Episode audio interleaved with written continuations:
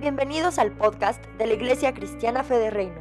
Si deseas ver este mensaje en video, lo puedes hacer en nuestro canal de YouTube. Este mensaje puede ser también de bendición para alguien más. No olvides compartirlo.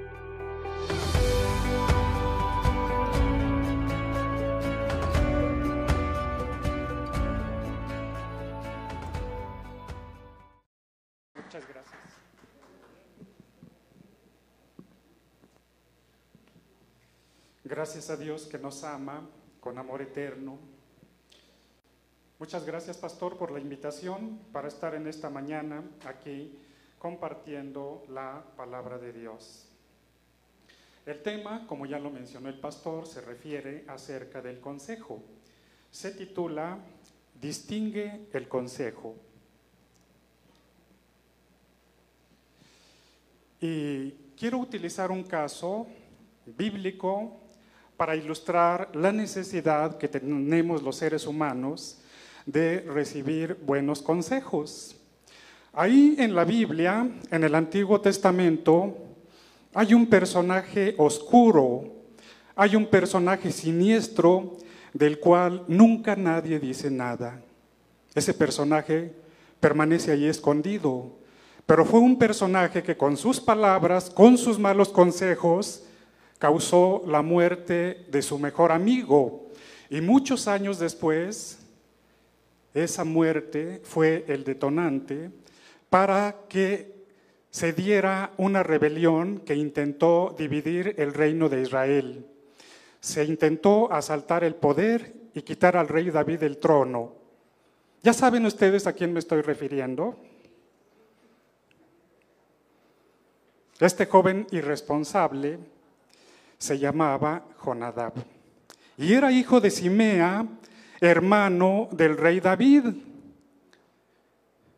Y sus palabras, su mal consejo, le costó la vida a su primo. Se desató una gran tragedia por culpa suya.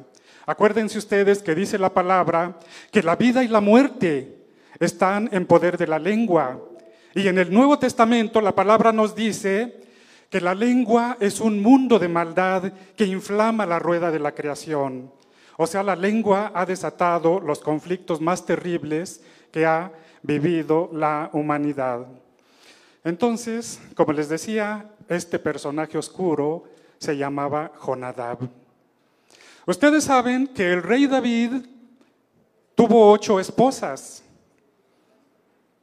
amén de algunas concubinas que también tuvo.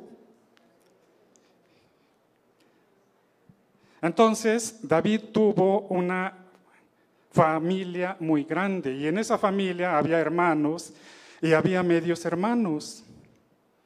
Pero el rey David estaba tan ocupado en los asuntos de la guerra, en gobernar ese gran reino que era el reino de Israel, que la palabra no nos dice que se ocupara cuidadosamente de cada una de esas familias.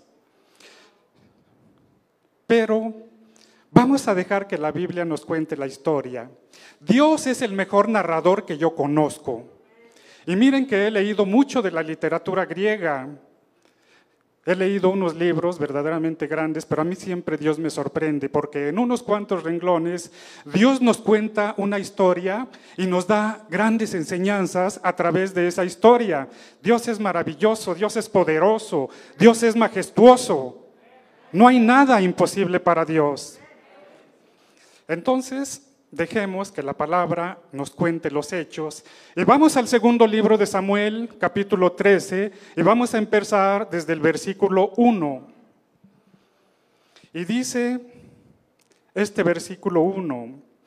Aconteció después de esto que teniendo Absalón, hijo de David, una hermana hermosa que se llamaba Tamar, se enamoró de ella Amnón, hijo de David. Se enamoró de Tamar, su medio hermano. Pero se enamoró con un amor muy intenso.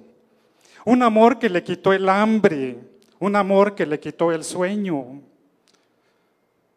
Un amor que lo estaba consumiendo.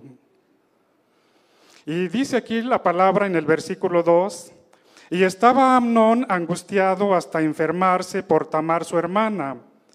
Pues por ser ella virgen, le parecía a Amnón que sería difícil hacerle cosa alguna. Entonces Amnón estaba ahí afligido, estaba bajando mucho de peso. Pregúntale a la persona que tienes allá a tu lado y por qué le estaba sucediendo eso. Y aquí es donde entra en escena ese personaje oscuro. Dice ahí, en el versículo 3, y Amnón tenía un amigo que se llamaba Jonadab, hijo de Simea, hermano de David, y Jonadab era hombre muy astuto. Jonadab era un hombre muy inteligente, pero era de, esos, de esas personas que son inteligentes para lo malo, que son muy sagaces, que son personas muy astutas y que todo lo que se proponen, pues todo se les cumple. Y dice en el versículo 4, y este le dijo a Amnón, hijo del rey, ¿por qué de día en día vas enflaqueciendo así? ¿No me lo descubrirás a mí? Y Amnón le respondió, yo amo a Tamar, la hermana de Absalón, mi hermano. Confesó aquel amor que él sentía por Tamar. Y Jonadab, como era perverso, en ese momento trazó un plan para cumplirle el caprichito al amigo, para cumplirle el caprichito a Amnón. Pero su plan era un plan perverso y le dio un consejo equivocado, un consejo alejado totalmente de la voluntad de Dios. Le dio un consejo mundano salido de su carnalidad, de su mente sucia y sobre todo de su falta de temor de Dios. ¿Y qué creen que le dijo? Dice en el versículo 5, y Jonadab le dijo, acuéstate en tu cama y finge que estás enfermo. Y cuando tu padre viniere a visitarte, dile, ay, te ruego que venga mi hermana Tamar para que me dé de comer y prepare delante de mí alguna vianda, para que al verla yo la coma de su mano. Y Amnón siguió exactamente al pie de la letra el consejo de Jonadab. Ay, no fue consciente de que se trataba de una pésima idea. No fue consciente de que la iba a regar. ¿Qué debió hacer Amnón ante ese consejo? Pues debió ir con las autoridades espirituales del reino. ¿Quiénes eran las autoridades espirituales del reino? Pues el sacerdote Abiatar, el profeta Natán, hombres que conocían perfectamente la palabra de Dios pero se creyó del, del amiguito. Hizo exactamente lo que el otro le recomendó que hiciera. ¿Y qué creen ustedes que pasó? Pues que ahí empieza esta terrible tragedia. Y dice en el versículo 6, ya lo tenemos en pantalla, se acostó pues Amnón y fingió que estaba enfermo. Y vino el rey a visitarle y dijo Amnón al rey, yo te ruego que venga mi hermana Tamar y haga delante de mí dos hojuelas para que coma yo de su mano. Y al rey David, el amor de padre, le quitó el discernimiento. El amor de los padres muchas veces echa a perder a los hijos. Y ahorita les voy a decir por qué. El rey David no tuvo el discernimiento y el rey David mordió el anzuelo. Dice un dicho mexicano, no sé si también en América del Sur, dice que el pez por su boca muere. Entonces ahí el rey David mordió el anzuelo. ¿Qué pasaba con David? Bueno, con el rey David pasaban dos cosas. Número uno, tenía muy consentidos a sus hijos y les cumplía todos sus caprichos. ¿Conocen ustedes algún papá, alguna mamá así? No, ¿verdad? Casi no los hay. Y número dos, David no les formó el carácter. No les formó el carácter para ser guerreros, para ser gobernantes, como hicieron muchos años después otros reyes. Porque hubieron otros reyes que murieron en paz, que durmieron en paz, pero dejaron a su hijo en el trono. Algunos de estos sucesores estaban muy bien capacitados, pero la verdad es que el rey David no capacitó a sus hijos para gobernar. ¿Quién sabe por qué? Nosotros respetamos y únicamente nos guiamos por lo que dice la palabra de Dios. Y entonces David le cumplió el cariño, le cumplió el capricho a su hijito, porque pues le tenía cariño, lo consentía y etcétera, etcétera. Y dice aquí en el versículo 7, y David envió a Tamar a su casa diciéndole, ve ahora a casa de Amnón tu hermano y hazle de comer. Qué regadota del rey David. Dile a la persona que tienes allá a tu lado, la regó el rey David. Lo quiero mucho, pero la regó. Si Amnón estaba enfermo, ¿qué debió hacer el rey David? Pues llevarle un médico, llevarle un médico que lo revisara, que le revisara la garganta, los, los oídos, los ojos, que lo palpara, lo frotara, etcétera, etcétera, como hacen los médicos, y que el médico se encargara de la salud de Amnón, pero no. Dice ahí, repito el versículo 7, y David envió a Tamar a su casa diciendo, ve ahora a casa de Amnón tu hermano y hazle de comer. Y Tamar era una jovencita, era una jovencita muy virtuosa, era muy obediente a las órdenes del rey su padre, y cuando el rey su padre le da esa encomienda, Tamar va con gusto, con gozo, porque siente que va a hacer algo importante, que va a ir a alimentar al medio hermano que se encontraba enfermo. Y entonces fue sin replicar. Lo lamento mucho, pero Tamarcita también mordió el anzuelo. Dile a la persona que tienes allá a tu lado, qué fácil es morder el anzuelo. Ella no esperaba que algo malo le sucediera, porque después de todo, Amnón era su medio hermano. ¿Qué podía pasar? Y dice en el versículo 8, y fue Tamar a casa de su hermano Amnón, el cual estaba acostado, y tomó harina y amasó, e hizo hojuelas delante de él, y las coció. Era bien buenaza para la cocina esta Tamar. No, pues allá al momento armó el, armó el alimento sin ninguna dificultad. Y aquí viene el momento en el que se acerca lo peligroso. Y dice en el versículo 9, tomó luego la sartén y la sacó delante de él, mas él no quiso comer y dijo a Amnón, echad fuera de aquí a todos. Y todos salieron de ahí. ¿Qué estaba pasando? Que Amnón era un joven déspota porque era el primogénito del rey David. Él era el sucesor al trono, él iba a ser el siguiente rey de Israel, él iba a ser el siguiente gobernante. Y por eso era muy altanero. Y dice en el versículo 10, entonces Amnón dijo a Tamar, trae a la alcoba, trae la comida a la alcoba para que yo coma de tu mano. Y tomando Tamar las hojuelas que había preparado, las llevó a su hermano Amnón a la alcoba. Qué tiernita Tamar. No malició porque el otro estaba pidiendo que le llevara los alimentos a la alcoba, pero ella no pensó que pudiera pasarle algo malo.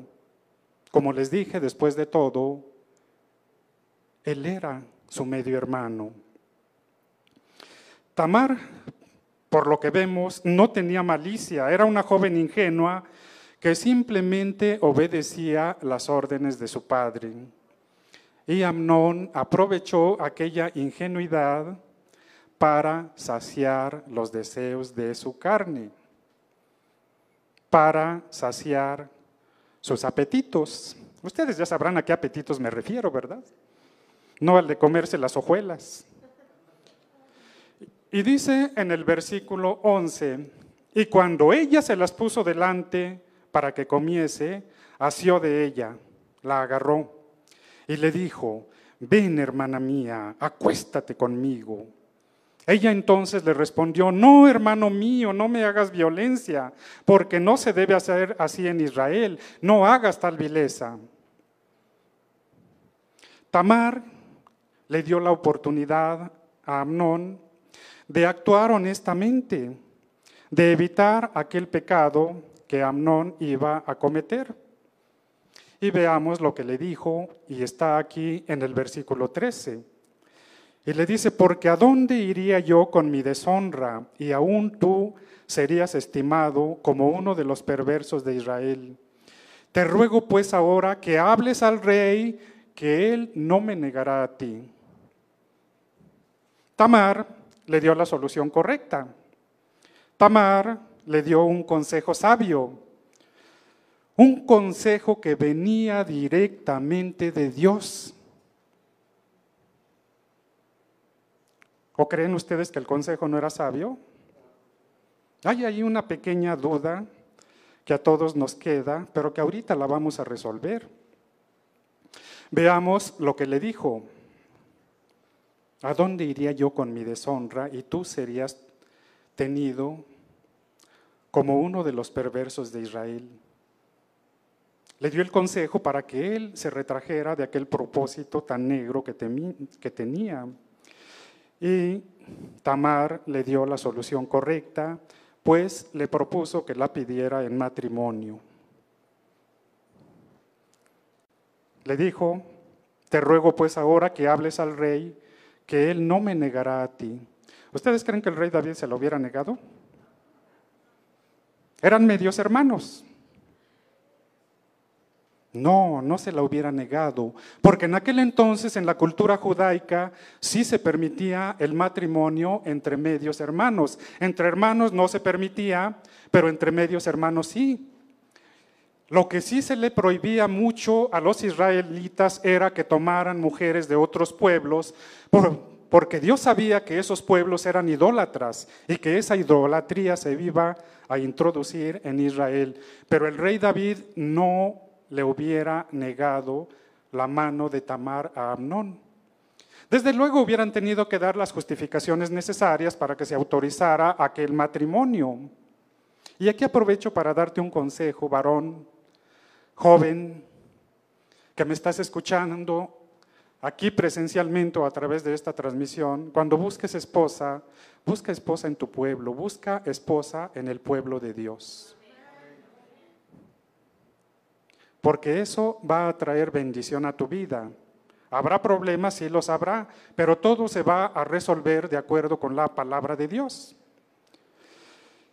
Entonces, Amnón a pesar de estos ruegos de Tamar, a pesar de estos buenos consejos, no quiso escuchar. Amnón estaba cegado por el pecado, estaba ardiendo en el deseo. Ya no reaccionaba. Y que nos dice aquí en el versículo 14, mas él no la quiso oír, sino que pudiendo más que ella, la forzó y se acostó con ella. O sea, cometió una violación Amnón. Cometió un acto de crueldad, hizo lo malo cuando podía haber hecho lo bueno. ¿Y qué creen que después pasó? ¿Que la amó en grande? No. Luego la aborreció. ¿Y por qué la aborreció? Pues porque no la amaba. Simplemente ella le gustaba, él tenía deseo sexual, pues porque ya estaba en la edad del matrimonio, pero en realidad a ella no la, no la amaba. Amnón era egoísta y solamente quería saciarse. Y esto nos lo dice aquí en el versículo 15. Luego la aborreció Amnón con tan gran aborrecimiento que el odio con que la aborreció fue mayor que el amor con que la había amado. Y le dijo a Amnón, levántate y vete. Después de que abusó de ella, pues la corrió. Y ella trató de hacerlo razonar por última vez. Fíjense cómo Dios, aún En el momento en el que vamos a hacer algo, Él nos detiene, Él nos da su palabra. Entonces ella trató de hacerlo razonar en el último momento, por última vez, pero Amnón no quiso entender. Y dice en el versículo 16, y ella le respondió, no hay razón, mayor mal es este de arrojarme que el que me has hecho mas él no la quiso oír. Y dice en el versículo 17, sino que llamando a su criado que le servía, le dijo, échame a esta fuera de aquí y cierra la puerta tras ella. Qué barbaridad, qué tremendo. O sea, al correrla, muchas personas se iban a dar cuenta. Muchas personas se, habían, se iban a dar cuenta de aquello que había sucedido. Y ella se fue desesperada, ella se fue desconsolada, porque era una jovencita, era una jovencita ingenua, era una jovencita incauta. Yo le calculo que debió tener 16 años, 15, 16. Ella era todavía muy, este, muy jovencita. Dice aquí en el versículo 18, y llevaba ella un vestido de diversos colores traje que vestían las hijas vírgenes de los reyes. Su criado pues la echó fuera y cerró la puerta tras ella. Entonces Tamar se fue desesperada, se fue muy lastimada, sin saber qué hacer. Y dice en el versículo 19, entonces Tamar tomó ceniza y la esparció sobre su cabeza, y rasgó la ropa de colores de que estaba vestida, y puesta su mano sobre su cabeza, se fue gritando. ¿Y David le dio un gran castigo a Amnón? No. Dice aquí en el versículo 21, luego que el rey David oyó todo esto, se enojó mucho. Pues sí, se enojó mucho. ¿Y qué? Se enojó mucho, pero no hizo nada. Se enojó mucho, pero no pasó de su berrinche. ¿Por qué? Porque tenía muy consentidos tenía muy mimados a sus hijos. Y entonces no le echó la mano a Amnón. ¿Qué hubieras hecho tú? Yo hubiera llamado a uno de los valientes que él tenía a su mando, o a dos, y le hubiera dicho, agárrenmelo. Y ahí con un chicote le hubiera dado una chicotiza y le hubiera dicho, y ahora va y se me casa con ella. Porque esa fue siempre la solución. Dice allí en el libro de Levítico que cuando un varón violaba a una mujer, si lo pesaban en el momento, había que morir. Y que si se enteraban después, se tenía que casar con la joven. De ahí viene la costumbre de que en México y en otros países de América Latina y quizá de Europa, en que cuando una persona embaraza a una joven, pues se tiene que casar con ella. Digo, bueno, esa costumbre se ha ido perdiendo, pero realmente es una costumbre bíblica. Entonces el rey se enojó, pero ¿qué? No hizo nada. No hizo nada. Esa violación quedó impune. El rey David guardó silencio y que creen que todo aquello quedó como un secreto de familia. Quedó ahí escondidito. Pero ustedes saben que con el tiempo todo sale a la luz. Jesús lo decía de una manera muy padre ahí en Marcos 4:22. Decía, porque no hay nada en oculto que no haya de ser manifestado, ni escondido que no haya de salir a la luz. ¿Ustedes creen que el Señor Jesús tenía razón? Claro que el Señor Jesús tenía razón. El Señor Jesús nunca se equivocaba. Y el asunto, pasaron los días y salió a la luz. Y tuvo una consecuencia muy grave que ya les adelanté al principio de la enseñanza. Absalón, el hermano de Tamar, cobró venganza por aquella afrenta. Y el precio fue la muerte de Amnón. Qué terrible, ¿no? Qué tragedia más grave. Amnón pagó con su vida aquella violación. ¿Qué pasó? Cuando en la preparatoria estudiábamos a los clásicos y veíamos ahí las siete tragedias de Sófocles, las 19 tragedias de Eurípides, los maestros nos decían, es que el sentimiento estuvo por encima de la razón. Y efectivamente, en este caso, el sentimiento estuvo por encima de la razón. ¿Quién representa la razón? Tamar. Porque Tamar lo hizo reflexionar. Le dijo que lo que iba a hacer era muy malo. Y después de, que lo hizo, también le dijo que lo que había hecho era muy malo. Y él no quiso tomar la solución para aquello que había sucedido, para aquello que había hecho. En pocas palabras, desechó el consejo sabio y tomó el consejo del necio. Desechó el consejo de Dios y tomó el consejo de quién? Si una persona no acepta el consejo de Dios y toma otro consejo, ¿de quién estará tomando consejo? Pues del enemigo, del diablo. Tomó el camino torcido. Tamar le estuvo diciendo que agarrara el camino recto, pero él agarró el camino torcido. Y fíjense lo que pasa con las personas que agarran el camino torcido. Veamos qué nos dice Proverbios capítulo 14, versículo 12. Hay camino que al hombre le parece derecho, pero su fin es camino de muerte. Y exactamente eso le pasó a Amnón.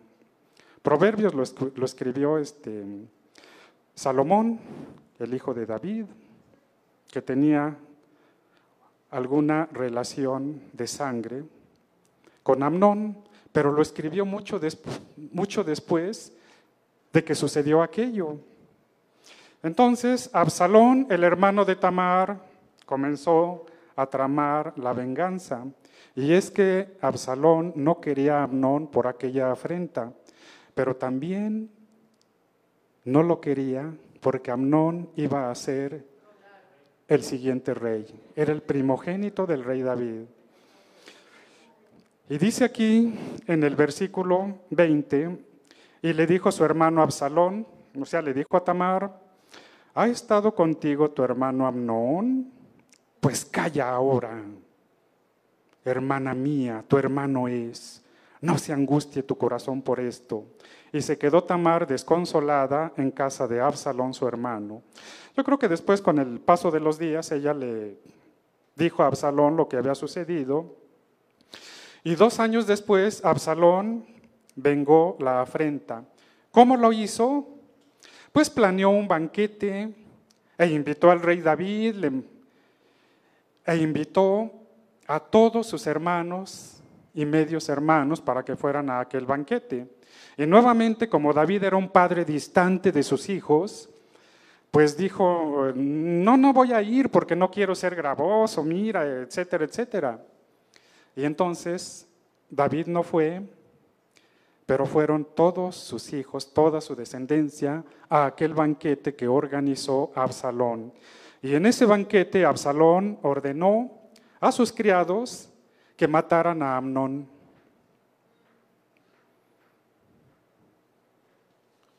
Dile a la persona que tienes a tu lado, uff, qué grave. Y dice en el versículo 28 de este capítulo 13, y Absalón había dado orden a sus criados diciendo, os ruego que miréis cuando el corazón de Amnón esté alegre por el vino, y al decir yo, herida Amnón, entonces matadle y no, y no temáis, pues yo os lo he mandado. Esforzaos pues y sed valientes. Fíjense cómo los manipuló, usó la misma palabra de Dios. Le dijo a sus criados exactamente las mismas palabras que Moisés le dijo a Josué cuando le encargó que conquistara la tierra prometida. Le dijo, Esforza, esfuérzate y sé valiente. Y luego le reiteró, mira que te digo que te esfuerces y seas valiente. ¿Y qué creen que hicieron los criados? Dijeron, no, no, yo no. Pues, veamos lo que dice el versículo 29. Y los criados de Absalón hicieron con Amnón como Absalón les había mandado. Entonces se levantaron todos los hijos del rey y montaron cada uno en su mula y huyeron.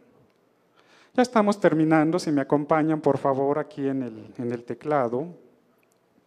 Ya estamos por empezar esta ministración. ¿Qué tenemos como conclusión? Sacamos como conclusión que Amnón fue víctima de un mal consejo, pero no solamente de un mal consejo, sino también de una mala decisión. Porque, vuelvo a repetir, Tamar lo hizo reflexionar. Le dijo, agarra el camino derecho. Le dijo, ve con el rey y pide mi mano y no, no hagas esto que piensas hacerme ahora. Entonces, fue víctima de un mal consejo y de una mala decisión. Como les decía, Amnón era el futuro rey de Israel. Amnón iba a ser el soberano de uno de los grandes imperios de la antigüedad. Cuando David unificó a las doce tribus de Israel y formó el imperio judaico, todos los imperios de la antigüedad le tenían miedo. Los asirios le tenían un pavor a los israelitas, a sus ejércitos. Los egipcios igual los babilonios. Todo el mundo les tenía miedo al pueblo de Dios, porque sabían de las maravillas que Dios hacía en medio de ese pueblo. Entonces, Amnón al tomar posesión como rey, iba a tener riquezas, iba a tener lujos. Y si iba a seguir el mismo camino de su padre, pues iba a tener también varias esposas. Y fíjense que en aquel entonces los reyes tenían muchas esposas, porque los soberanos hacían pacto con ellos y les llevaban sus hijas para que las tomaran como esposas. Por eso es que este Salomón llegó a tener mil mujeres, 700 reinas y 300 concubinas. Entonces, Amnón iba a tener un poder inmenso, pero todo quedó arruinado. ¿Por qué? Por su falta de entendimiento por su falta de discernimiento, porque no supo agarrar el consejo bueno, sino que se inclinó por el consejo malo. Por eso el tema de esta enseñanza es distingue el consejo. Distingue el consejo de Dios del consejo del mundo. Aquí en Fe de Reino, nuestros muy estimados pastores pues han dado eh, hasta un discipulado que se tituló Consejeros de Reino, en donde se concluyó que el consejo debe de darse conforme a la palabra de Dios, que el consejo debe de darse con ese sustento divino que debe de tener. Nosotros no podemos dar consejos al aventón, consejos de nuestra carne. Y es curioso, pero en la vida de todos ustedes, en la vida de todos nosotros, existieron personajes oscuros. En la vida de todos nosotros hay un personaje oscuro o hay varios personajes oscuros.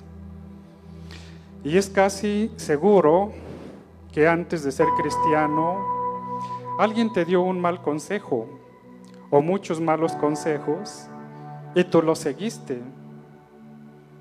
A veces esos personajes oscuros son amigos, son vecinos, son compañeros de la escuela, pero otras de las veces esos personajes oscuros son de nuestra propia familia, como fue el caso de Jonadab, que era primo de Amnón. Y hay personas que siendo tú muy pequeña, muy pequeño, te enseñaron a decir groserías, te enseñaron a decir mentiras, te enseñaron a rebelarte. Te, enseñaron a rebelarte en contra de tus padres, en contra de tus maestros y en contra de las personas que se te ponían enfrente. Otras personas te robaron tu inocencia. ¿Y cómo te la robaron? Pues te enseñaron cosas perversas durante la niñez. te enseñaron cosas sexuales y te robaron tu inocencia. Hay otros que te enseñaron a pelear y a cobrar venganza. Te enseñaron a aumentar tu coraje hasta que se convirtió en rencor. Y eso te llevó a desquitarte, a cobrar venganza. Y quiero que en estos momentos tú cierres tus ojos allí en tu lugar y vayas repasando tu vida y mirando aquellos, aquel personaje oscuro o aquellos personajes oscuros que hubieron allí en tu vida.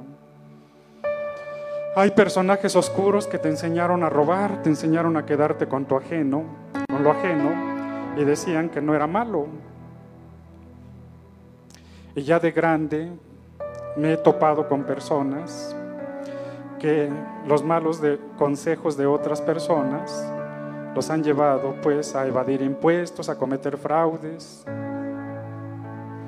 Otros de estos personajes oscuros te enseñaron a tomar hasta embriagarte o a consumir algún tipo de drogas, algún tipo de, estupefacientes y dijeron, no pasa nada, esto es de origen natural y no causa adicción.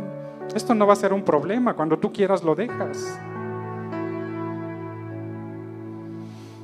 Hay hasta personajes oscuros que te dijeron que Dios no existe, que tú eres el arquitecto de tu propio destino.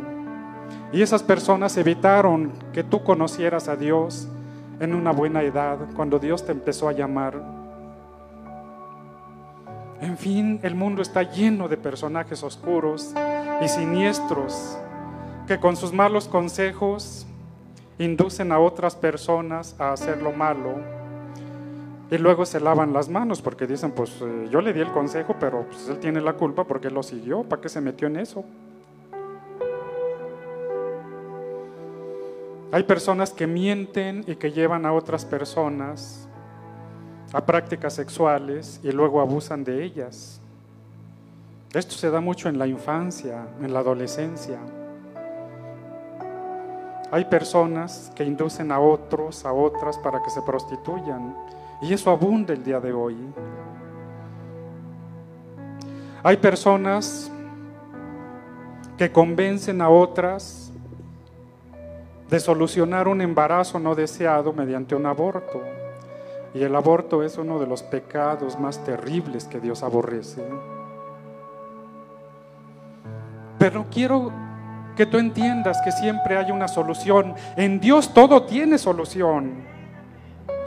Si tú fuiste víctima de un mal consejero o una mala consejera, hoy es el día para que los perdones, hoy es el día para que rompas esas ataduras con esas personas que con sus malos consejos te hicieron daño. Perdónalos. Pídele al Espíritu Santo que traiga sus nombres a tu mente. Pídele al Espíritu Santo que repase la película de aquel momento para que tú los perdones para que tú rompas esas ataduras, para que esos comportamientos que te enseñaron desaparezcan de tu mente. Y pídele perdón a Dios por aquellas cosas que hiciste después de recibir esos malos consejos, esas malas orientaciones, para que tú puedas estar limpio, para que tú puedas estar limpia delante de Dios. Dile al Señor, yo perdono a esas personas que me hicieron daño, que con sus malos consejos me indujeron a hacer lo malo. Los perdono por enseñarme aquellas cosas que me causaron daño y que le causaron daño a otras personas, a personas como mis padres, como mis hermanos.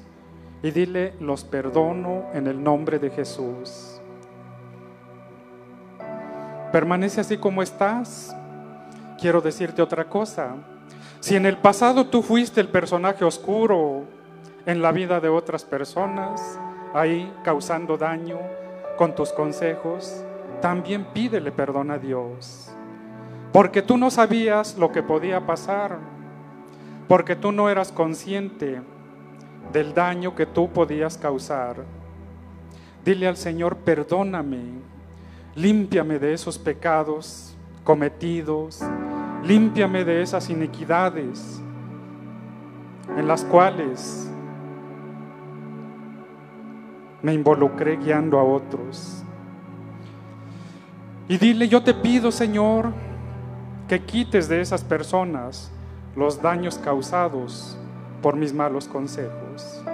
Te lo pido en el nombre de nuestro Señor Jesucristo. ¿Sabías tú que Dios es un Dios perdonador? Sí, por supuesto que lo sabes. ¿Sabías tú que Dios limpia nuestras vidas de los daños del pasado?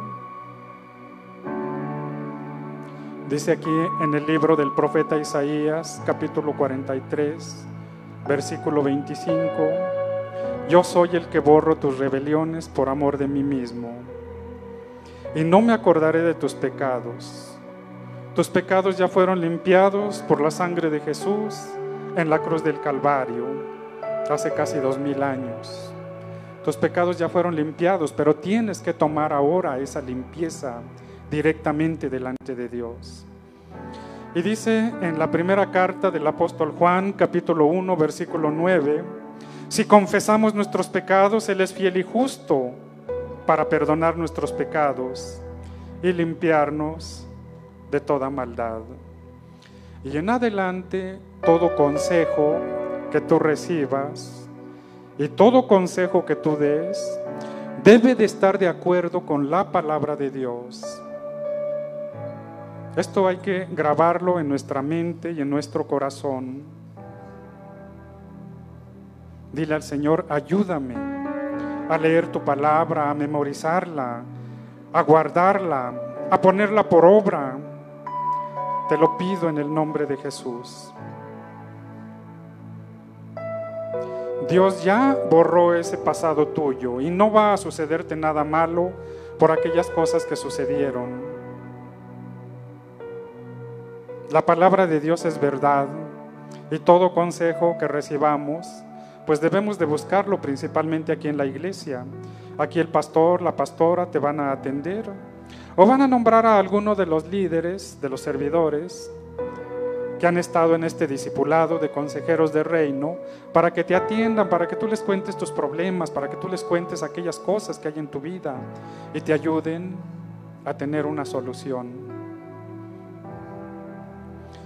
Y también quiero dirigirme a los aquí presentes y a los que están en la transmisión. Si hay alguien que no haya recibido a Jesús, en este momento vamos a orar para que lo haga. ¿Habrá alguien que venga por vez primera? No, ¿verdad? Pero vamos a hacer la oración para aquellas personas, para ustedes que nos están mirando a través de esta transmisión. Ahí en tu lugar dile, allá donde te encuentras, Padre Celestial, yo te doy gracias por la vida que me has dado. Yo te doy gracias porque hoy sé que tú enviaste a Jesucristo a morir por mí en la cruz del Calvario. Él derramó su sangre preciosa para perdón de todos mis pecados, de todos, todos mis pecados. Señor Jesucristo, ven a mi corazón, ven a mi mente, ven a mi vida y guíame. Y Señor Dios, yo te pido que tu palabra, que la Biblia, sea lámpara a mis pies y lumbrera a mi caminar. Te lo pido en el nombre poderoso de mi Señor Jesucristo. Amén. Y vamos ahora. Vamos a ponernos de pie y vamos a cantar este canto de alabanza que tiene un significado muy importante para nuestras vidas.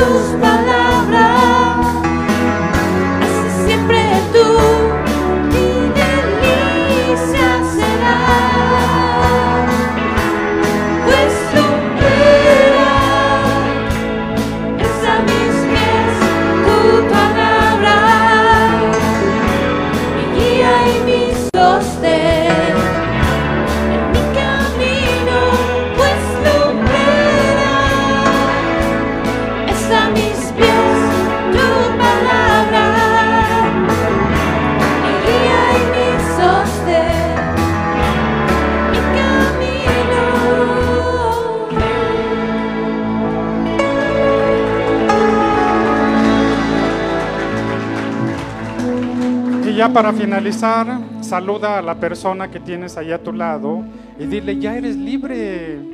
Dile, Jesús ya te hizo libre. Dile eso que ocurrió en el pasado ya quedó saldado. Y no se les olvide en esta semana hacer su casa de fe. Y no se les olvide conectarse a la hora de la palabra. Que Dios los bendiga. Cuídense mucho.